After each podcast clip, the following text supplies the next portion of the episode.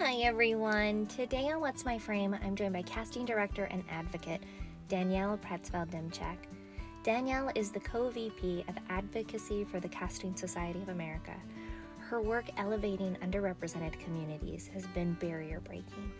She continues to motivate our industry towards real change and how the real world is seen on screen. Nickelodeon was Danielle's casting home for over 14 years, where she tapped into her love of developing young talent. From live action and animation, scripted and unscripted, long form and short form, and even podcast, she has and loves to cast it all. We have such a beautiful conversation today about representation and how we can all help move the needle forward for equality in our beloved industry. Now, let's get to the conversation. Hey Danielle, thank you so much for joining us on What's My Frame. How are you doing today?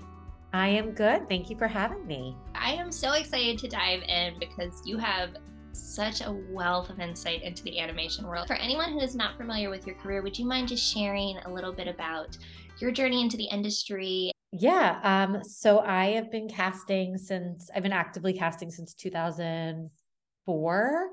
Um, and I was at Nickelodeon for over 14 years. So a lot of my, well, I guess to date, all my animation experience that I'm allowed to talk about um, has is for Nickelodeon. But I left Nickelodeon in April of 2022, so this year, to open my own office. Um, and I still work with Nickelodeon, um, both on the live action and animation front. And I have a few other um, networks and production companies that I am working with now for projects. But, you know, especially with animation, it takes a really long time for things to to come to fruition. Like I had a I got a really sweet message from a kid that I cast. Uh gosh, I want to say it was either 2016 or 2018.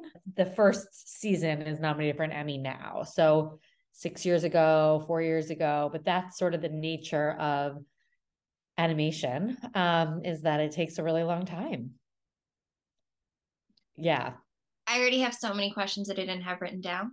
So, for those of us who don't know, and I apologize if this is like an elementary question, but oh. like now with the world of streaming, everything has its own kind of lifespan of pre-production, and you know, a, a, a limited series or even a streaming series, you know, they shoot all of it versus a network show. So you're, you know, I've been kind of in this the streaming space. So my stuff is coming out a year or two later and that feels like an eternity when you're waiting to share it with people. But what is happening in the animation world why it's taking that much time? Most of my animation experience not all but most of my animation experience is in preschool television. Yeah.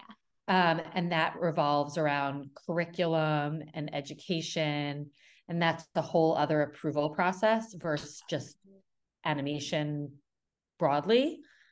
So, you know, something might there there's like a curriculum when I would get involved from a network standpoint, it would be at the very beginning. So I would know, you know, the network's initiative for this show is like I don't know why the only one that's coming to mind is like Ni Hao Kai-Lan. People are always like, oh, what's the educational initiative there? And I said it it was about like social um, it was something with like social health and social awareness. Yeah. So you would bring in an expert in that space, um, but it also incorporated Chinese. So there was you need the Chinese consultant, you need Ooh. the emotional awareness, and um, you know that consultant. And then if you look at something like this show that I'm saying was just nominated for an Emmy, Santiago of the Seas, you know, there's both a historical element and then there's also the Spanish element, which is the same thing with something like Dora um, or Diego, all projects that I've worked on as well. So there's what I'm hearing is there's a ton of meetings behind the scenes that are far beyond just the lovely animated memorable voices which yes okay. so there's the you know before we start casting there's the curriculum that's approved there's the scripting there's all of that but then once you actually record the voice and they listen to it there's also a whole standards and practices and whole curriculum team all of these different teams that review in in like a particular cadence to to get it approved to then go to air because it needs to be you know it needs to to fit certain criteria and and be handled with care if it's going to be a, considered an educational project I have more questions for that later, but I also want to say congratulations on your own office opening this past year. That's awesome. What I mean, you obviously you still have relationships with Nickelodeon, but what was kind of the inspiration or like what made you think it was the time to go out on your own? Um, I mean, my team there was just really supporting me doing that. They were like, you're kind, you know, it was I kind of reached this like fork in the road where I needed to decide if I was going to be a executive or be a casting director. Okay. Um, and I also the way it works at Nickelodeon um, is there is an animation studio and there's a live action team. So I was always kind of doing both in some way, but I wanted to be able to really fully do both um, and just work on everything. I mean, since I've left, I worked on like a really weird, I would say it's kind of like an interactive podcast, but for a really big brand that had a major presence, especially when I started working in casting, this brand had a major presence. I remember like it's not progressive insurance, but it's like their Flo.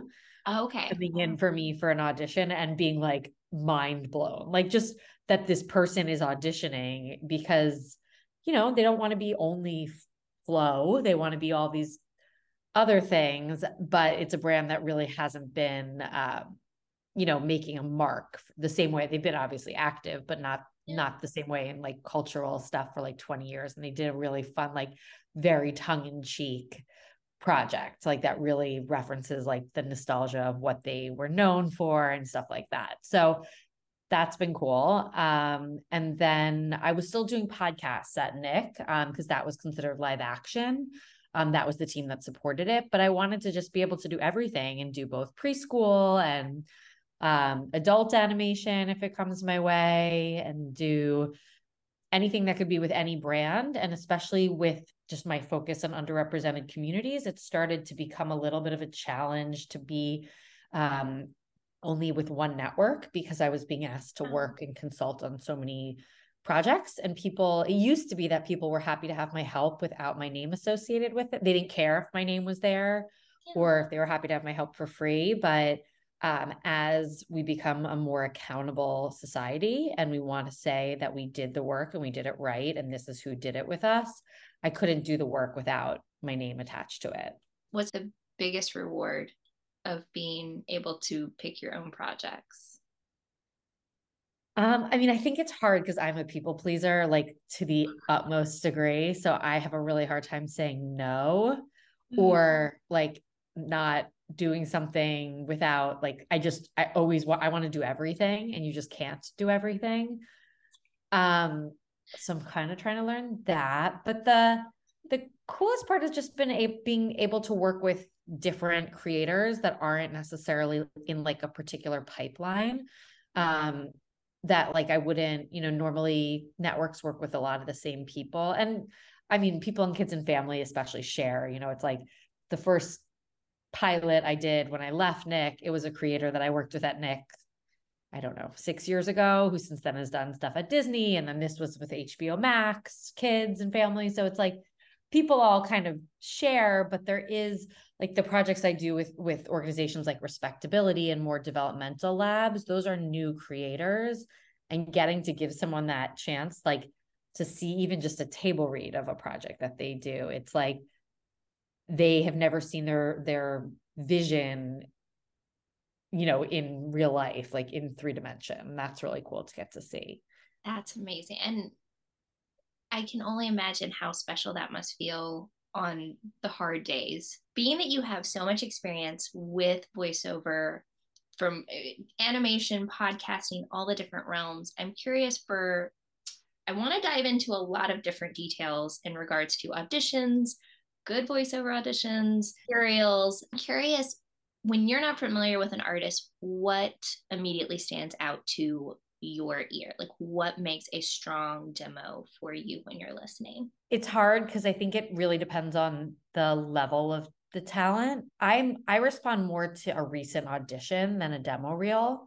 I find just because it shows me like what you can do, what you just can do in your home, and it's not usually quite as edited um and i'm usually looking for more real voices so i'm i'm not like the biggest demo reel person per se unless it's a really good demo reel that has a lot of range and shows a lot of um levels in because I think a lot of times people's demo reels just seem overproduced is what I find. Um, and I especially want to hear what it sounds like from especially in like nowadays, what it sounds like in your home studio.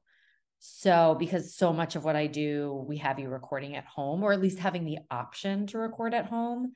And I found that I've had multiple times someone do like a great VO audition, or I thought, you know, they did a great VO audition, and then their studio wasn't up to snuff or something like that. Ooh, what what happened there? Did they go somewhere to record the audition, or? I think so. Like they went to oh. like a another friend, like a friend's place, knowing that the they had a slightly better studio or a slightly better mic, and you don't need like a crazy great mic or anything like that, but you just you know, it's that like if your space doesn't sound good, it just it stinks to hear from someone like, yeah, we can't use that.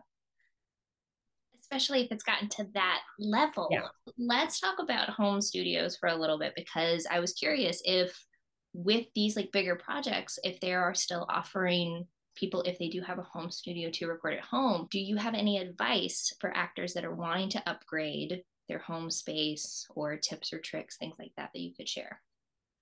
Yeah, I mean, it doesn't need to be anything crazy at all. Like the Apogee mic, I think usually works. Um, just making sure that you have the correct uh like padding on your walls, anything like that that's gonna just make sure the sound capture is best, but it doesn't need to be anything crazy.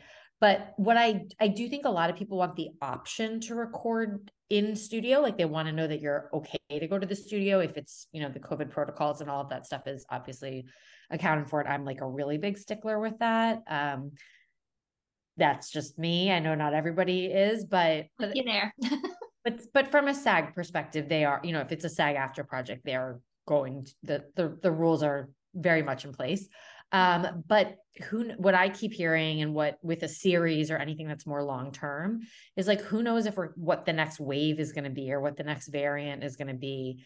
And we don't want to lose time on a project because somebody doesn't have a home studio or their home studio is not good enough or you know because we all t- took a few weeks to pivot to home you know i know march 2020 was a while ago but it did take some time. We don't want to have, we don't want to, you know, when you're in the middle of a season, losing two weeks is like a lot.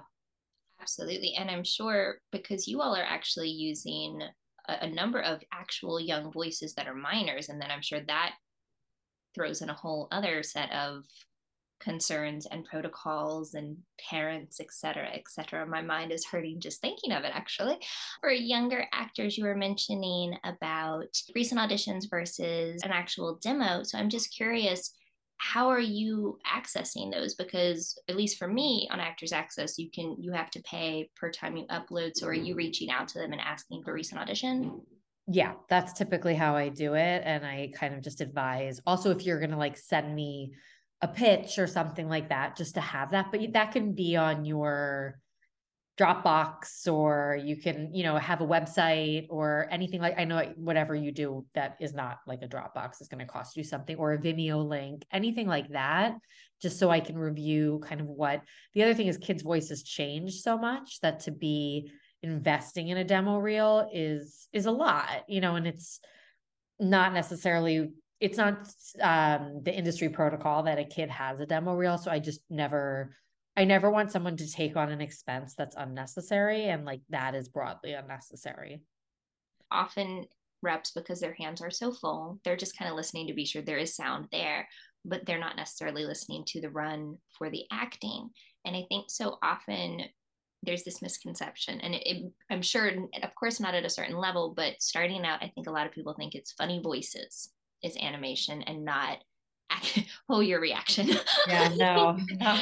um, so i'm curious from the acting point of view if there are animation classes or what kind of training you recommend both for younger artists as well as adults that have like a younger vocal quality? There are some really great classes and i think people don't always realize that with voiceover like what you're saying it's not just about your voice quality it's it's acting. And just like if you were going to say i want to be you know a shakespearean actor like you would take a class on you know to be trained for said medium so there are really great classes. They do fill up like so fast from what i've heard from you know just the people that i recommend. Like sarah jane sherman is an amazing voiceover teacher for kids and adults. Charlie adler who's a voice director i've hired. A lot of voice directors do really great classes. So like voice directors I've worked with a lot, like Charlie or Darren Dunstan is another great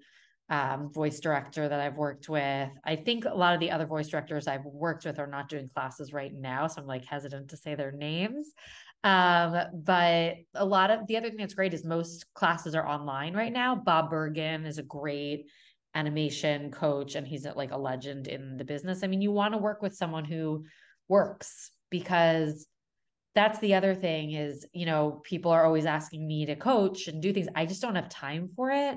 But you want somebody who is in the audition room eh, on whatever side they are, like that they're still or in the sessions, like a Charlie, like that, you know, knows what the trends are, knows what's booking, knows who's booking, knows what sounds, you know, certain networks are looking for because it is different. It's stuff, you know, just like when you watch something and the style is different, the voiceover uh, performance that that brand is looking for, or that particular sect of the brand, or that particular series is looking for is different. So, doing your research as an actor to know, like, oh, I'm going in for this production company that in the past did this series they they look for this type of sound obviously based off who they booked is is doing yourself a huge favor no, I was just having a conversation with a friend and they work in theatrical casting and they were like, there's no gateway instrument for acting.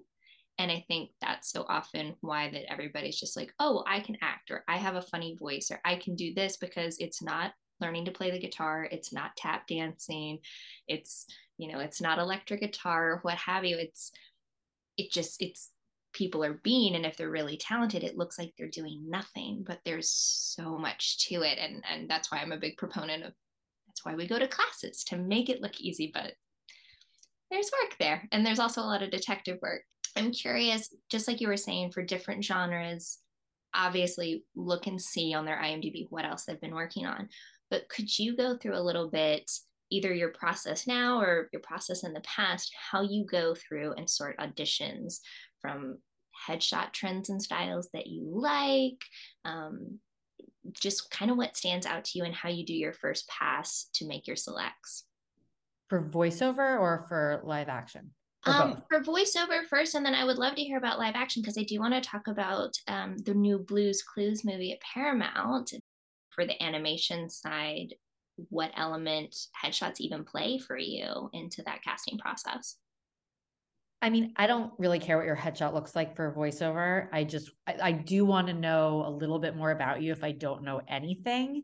Mm-hmm. So I do sometimes want to see what your photo is. It depends on the project. If it's um, a voice match for a series, I'm really listening for your voice. Mm-hmm. It's like a mathematical equation almost. It's like if I listen to that other voice and then I listen to your voice, how much can I tell the difference versus how much do I think like someone who doesn't have that level of listening experience could tell the difference? It's not, and then sometimes I'm surprised when I do look the person up if I don't know them, which is less common now. But before would be where I'm like, oh my gosh, you're there like voicing a, you know, it's a, I'm recasting a child of, you know, a specific ethnicity and another child of a different ethnicity that's three years age difference is giving me the exact right read. But then I also think to myself, okay, three years age difference, they're going to age out soon. Maybe they're not a fit. But if if they're if it's just a surprise that wow, that kid is the original cast member was black and this kid is Asian, but they sound exactly the same when I close my eyes. Who cares? Um, unless the character is animated as the ethnicity specified right. um which then i would never do that but i'm saying usually if it's if it's a voice match or something like that it's less about anything with the person's photo or something like that as long as they meet what the character needs to be from just a ethnicity and demographic and ability perspective if it's something where I'm casting the original and I want to kind of know the person better, I definitely look things up. I would love to see a photo, but it doesn't need to have like a, it doesn't need to be a headshot from a composition standpoint. By the time I would need a headshot, it would be when the show goes to press, they might want a headshot of you. Um, it won't be me asking for it. It'll be the press department at said network. Mm-hmm. Uh, they might ask me to get it for them, but like it wouldn't be for my usage per se. Um, but I will definitely listen to demos before or or with. And I my process is I listen to everything and then I divide and I divide things into folders. Um, and sometimes I also do like my Google sheets while I'm listening so that um, or I divide it into folders that are like even more specific than like A list, B list. Like it'll say select sometimes you know you're with especially with voiceover you're looking to cast um multi- like multiple roles with the same voice. So i might write like select only if once i get to their their read for the other role it's it's outstanding because i they weren't the they would be more of a b list for the first role or something like that. So i kind of have like my own weird process of how i review things but um with live action, I write notes on right on my EcoCast. I upload everything to EcoCast just so it lives in like a database. Yeah. And then I write notes on everything and everyone. And that's been what I've been doing since you really started using EcoCast only. Like that's really how I, you know, as opposed to I, have used other software like Casted and Casting Networks and Casting Workbook and all of that, but I like to just have everything live in one place. So I would say that's been my that's where I leave my notes. And sometimes, you know, three years later, I go back and I'm revisiting those notes.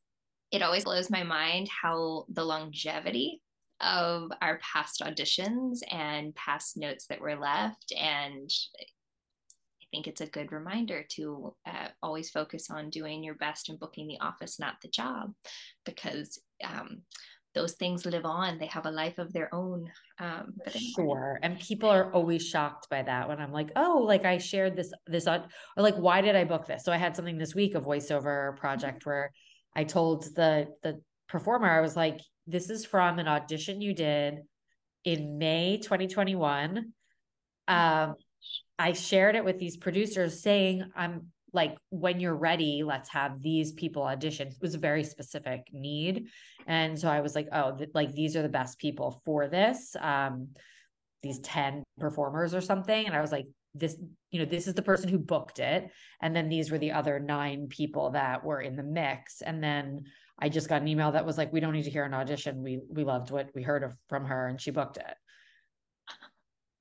Yeah. Can only imagine how great that actor felt that day like yeah. no no stress, just hey, you did a great job last year. Here's a new yeah. opportunity. Wow. Yeah. And it's like for a major brand and it was not like I really thought it was going to be an audition process for me too, like that I was going to, yeah. you know, be having to ask all these actors to audition and work create sides and do all of these things that I didn't have to do any of my job other than make an offer. And she was also on like a road trip, which was fine. The timing worked out. But I was like, that's of course what would happen. Like she probably hasn't like gone on a trip since 2020. No. No, as soon as we leave like a certain mile radius from Los Angeles, it sends up signals somehow. It's it's without fail, and um, yeah, yeah. Mm-hmm. and then that's when we do our remote recording. Yeah, that's when we start figuring out how we throw towels on things and get a bathroom to start sounding right. exactly. I was like, you're fine. Wait till you get home. I can totally wait for you. We can, the dates were like the earliest they wanted to record, she was technically going to be home by, not by the exact hour, but the same day. So I was like, don't rush. Don't worry. Like, you're fine. But, but it's the best feeling when you can tell somebody like, this tape that you thought was garbage, you know, like you you thought it was garbage for me is not and i i end up pulling things from other auditions all the time especially to show range even if it's not asked of me just because you know people you never know what you're going to get from someone the day that they audition. You never know. Like right now, my nose is like insanely stuffy. Like I, I wouldn't want to audition today, but if that was the day I needed to audition, like to yeah. give you reference that, you know, two weeks ago I had this other audition, I would rather have that than nothing.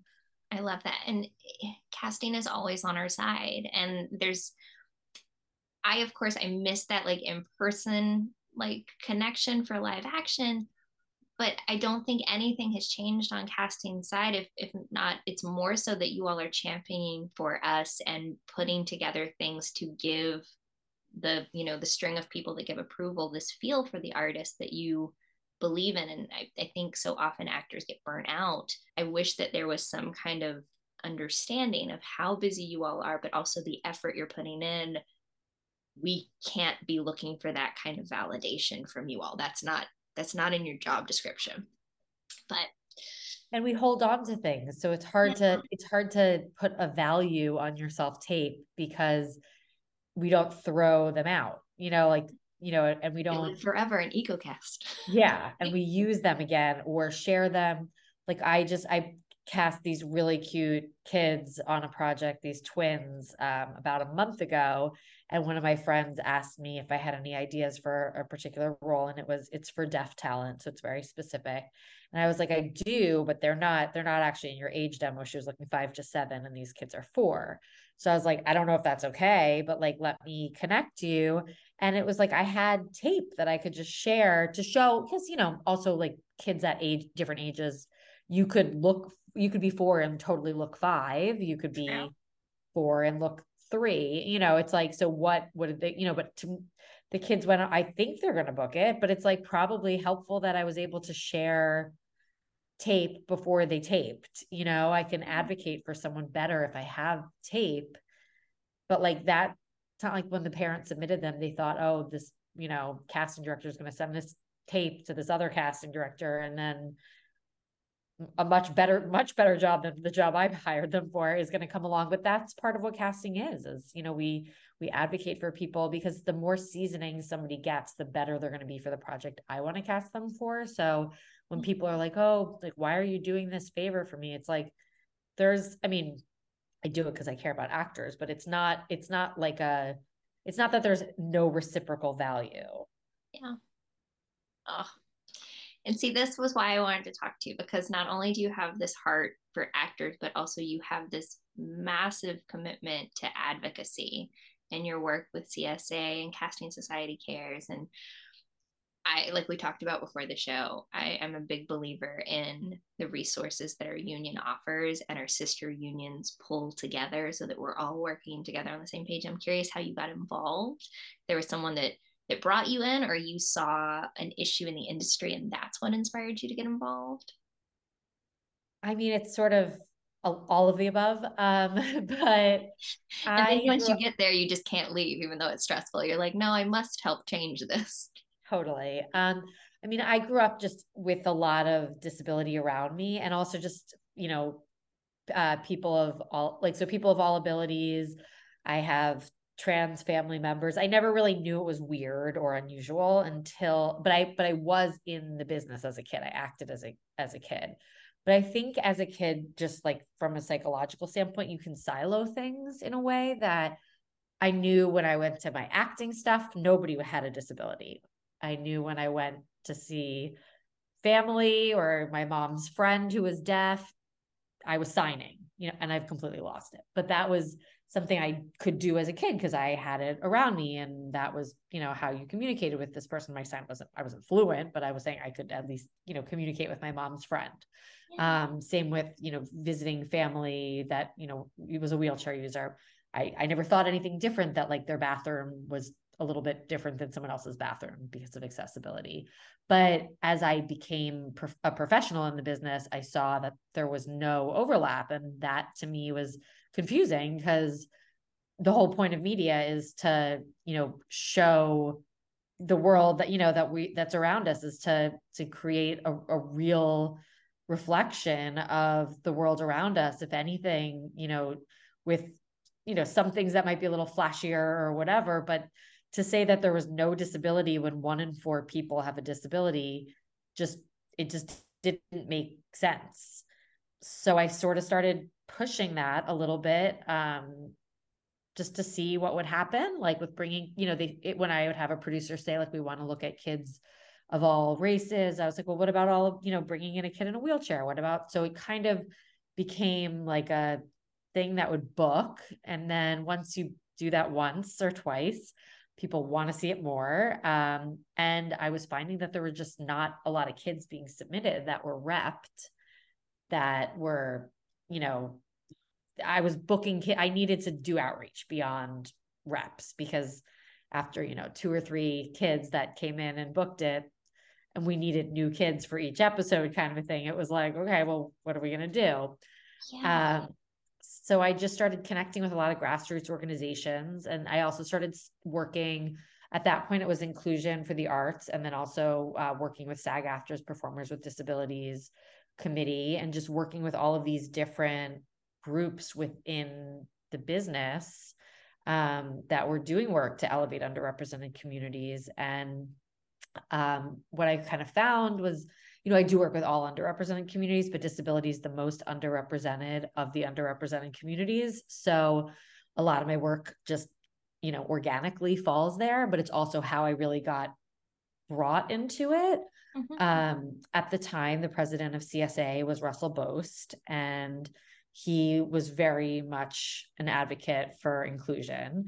He very much is an advocate for inclusion. And he was in LA and I was in New York, and we wanted to be doing these events that were, um, you know, being done on the same day. Him in LA, me in New York. There would also be like a Chicago division, all these other, you know, offices where all these other areas where we have casting directors. And I just kind of um, took on the New York of it all. And then once Russell his presidency was done and also the pandemic um, things were all one coast. There wasn't like a division of we weren't doing things in person. So i oh. just sort of took it all over and that that was 2020 but i started doing these events um, with russell in 2015 and simultaneously was when i was doing a lot of work at nickelodeon just to elevate these performers that i was finding and we also had a, a really big project that went on to, to really get a lot of recognition in the business um, where we changed the we we uh, translated lyrics from theme songs like big nick theme songs like spongebob or teenage mutant ninja turtles into asl which had never been done before. And we made music videos out of it. So it was like really cool and flashy. It wasn't just like a hokey thing. Um, and I think with that, I made sure to, to work with production to do it right in terms of hiring the right people um, in, for both the, you know, having a, a deaf ASL consultant on the project, which is called a DASL, um, which I don't think had ever been done within the brand. And then also having interpreters um, and just really immersing myself in what this culture meant to put on screen because it's a beautiful culture and it's not something that people necessarily understand in terms of deaf culture and what a language ASL is. It's not just the English translation of, you know, with your hands, it's its own language. Um, so just a lot of stuff that I kind of was like, I'm going to learn every, I, because again, I just like to do it all and learn it all. I learned, I learned a lot. Um, and then I decided that there's no casting director that has uh, at least to my knowledge, that has a degree in disability studies. So I decided to go on to get a master's in disability studies. So I'm doing that now. Um, so yeah, I've just decided like this is, you know, if somebody says like you don't know what you're talking about, or we don't, you know, this is we're doing the best we can. It's like, well, let me tell you how we could do it better because and and not to be like an elitist, but when you have a master's degree in something, people listen to you as opposed, you know, I need I need to have that upper degree to to really elevate the work and make sure that people listen because there there's a lot of gaps in what we're doing right now. You are not kidding. You enjoy doing it all. Um, I'm not sure when you sleep, but not a lot. um, well, that brings up a really great point. I was curious if you have experience, if you're comfortable speaking to this, if you have come up against well, it's good enough. Like once you get a little bit of momentum, and this can be from any side that you feel comfortable to speak on, but I feel like oftentimes, at least I can again only speak to the SAG AFTRA knowledge that I have, but oftentimes we do get, well, that's good enough. We did something. And um, that that's not the goal. The goal is equality, not good enough. Yeah, there's a lot of box checking that still, you know, gets done. Um, but I, I I honestly don't think, and maybe this is just me looking at things with rose colored glasses, but I, I honestly think people's intentions are really good. It's just they don't you know you can do this whole search and look for exactly a kid that's or an adult or whoever from the specific community you're looking for but especially true with kids um, you you know you can do this whole grassroots outreach there's only going to be a handful of kids that are really right for it that actually follow through and submit the audition and do all of that stuff but then when you get them into the booth they've never been in a booth before. If you ask them to go in a booth, I mean, when we were kids, I guess they would say telephone booth. Like, but I don't know what a kid would think you were telling them, you know? So they're they're green. Yeah. Like they've never, they don't, you know, they don't know that you need to ground your voice or you know how to where to slow down versus where to pick up and um, not to go up that high when you're at the end of the line every time. You know, they don't, they just, how would a kid that's never done this know? But also, why would a parent of a really smart kid that happens to have fill in the blank disability put their kid in acting when their kid has never seen anyone that looks like them on screen or, you know, in a cartoon character that was voiced authentically? Like, put that kid in something else. They're a smart kid who's much more likely to, you know, do well in law school than in acting if you sure. look at these things just from like a very, you know, mirrored perspective. Like you don't see yourself on screen, why would I put you there? Even if the kid loves to act, it's like me. So that's how I find a lot of kids is that they're like, well, I love to act, but you know, what you're going to put me on something. It's like, what? Um, so they're doing community theater or they're, you know, and I find them that way. Like right before I got on this with you, I, I got an email. It was so funny from someone that was like, this is so strange. I know, mm-hmm. but my mom saw a production of Annie in Chicago and the lead in Annie had, you know, whatever disability. I didn't get to read the whole email before I came on.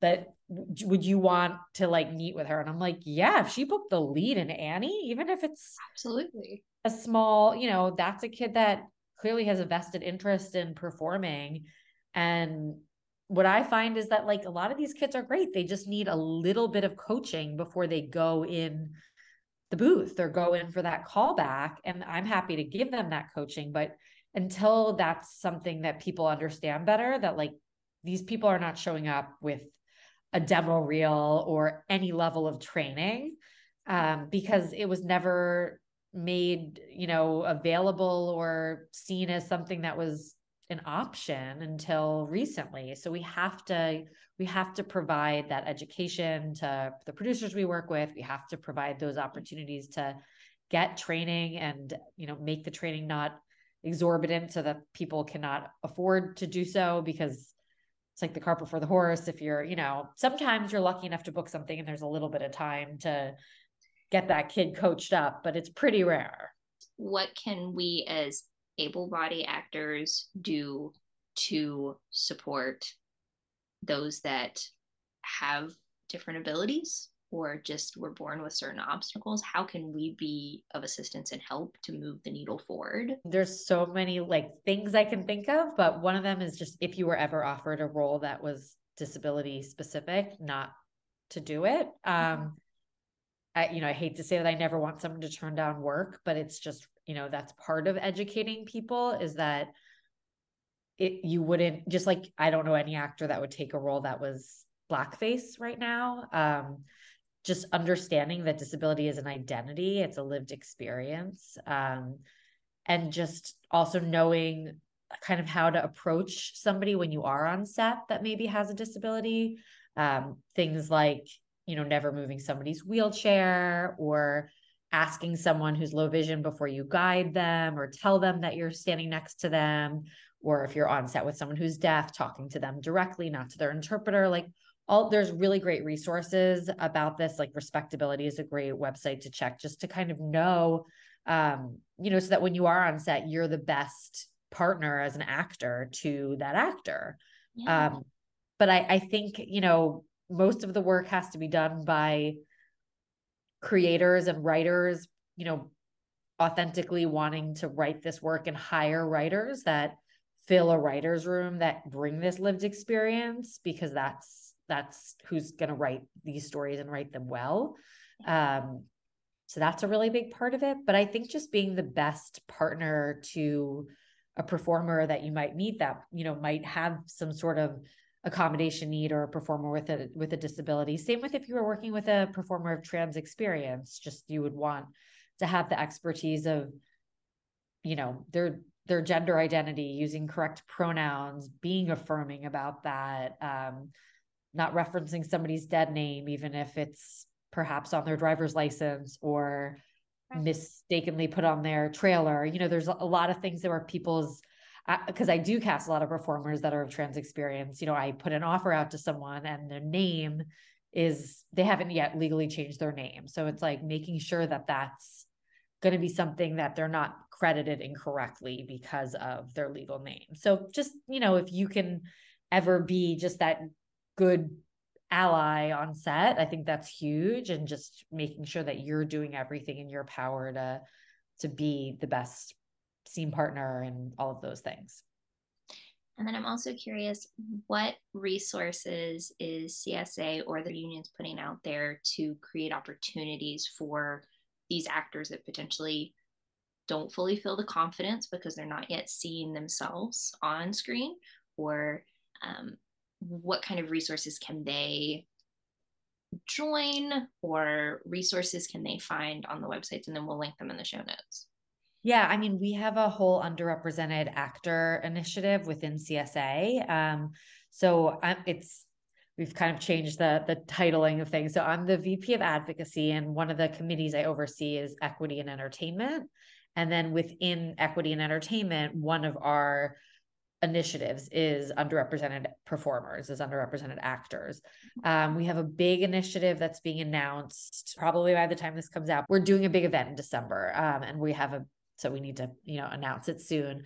But the hope is also to do a refresh of the performers with disabilities uh, open call that we did in 2016. Same with we did a trans open call in 2016. Uh, we've gone on to do Native American and veterans, a lot of other communities. Um, but that's definitely a great thing. And and also when we when we do do that, we need actors to be readers and do all of those things, which is a great opportunity to to be able to just kind of learn what it's like to maybe work with an actor from an underrepresented community that you haven't worked with before. Um, and then there's also just, you know, a lot of great resources. If you like respectability, like I said, is a really great resource that I work with a lot. Um, lights, camera, access is another really great resource, depending where you are. Um, LA, New York, elsewhere. There's also just a ton of other great resources. There's um, two organizations I partner with a lot in terms of performers that are neurodiverse. Uh, one is in LA called Spectrum Laboratories, and then one is in New York called Action Play. Um, so I don't think you can go wrong in terms of if you if you see something. I mean, anyone that's doing the Easter Seals Disability Film Challenge is another official partner of CSA. I haven't actually heard of that one. It's amazing. Nic Novicki, who started it, is like he's a brilliant comedian. And then he these are all films that are created by disabled performers um, and and disabled creatives. And then the performers are mainly disabled that are also in the cast and it's all created by by them. And it's it's its own festival and it's definitely picking up steam. I, I don't know what i can say that like what's public yet but it keeps getting bigger every year. I'll put it that way underrepresented communities is something very personal to me like and it, it's not something that i personally have experienced but a lot of loved ones have and they should be able to see themselves and to be able to pursue those dreams and feel that they are just as realistic as any other young artist that has a dream um, because they are just as valid so anyway we've come really far since 2016 which is something you know yeah. when people are as much as things are frustrating and there's a lot of stuff that's not so great that's going on with disability inclusion. I look back at 2016 and and you know the year everything that's just been accomplished in the last few years. And i look at films like coda. I look at things like dancing with the stars having daniel durant on there. I mean things that i think people would have laughed at before. Mainstream weird thing you know like i'm, I'm a big peloton person. So looking at like logan being the first adaptive athlete who's doing mainstream fitness you know there's there's so much that we didn't see before that we're starting to see, but we still have a really, really long way to go. And just the understanding of what true inclusion is, like having the access to those resources so that when you do get to the callback, you do book it. Like those sort of things are really the gaps that I'm really trying to close. Yeah, and and thank you because I know that all of those are volunteer positions and that's all time outside of your career and your personal life and that's something that you are giving freely of yourself to help other people's lives and careers so thank you very much for doing that because we need more people who are using their voice because it's, it's not going to change until everyone collectively whether it personally affects them or not is standing up for those that that need some help in the gap so thank you for that of course, it's worth it. Oh, last question that we ask yeah. everybody on the podcast is what is one thing that you wish you could go back and tell your younger self?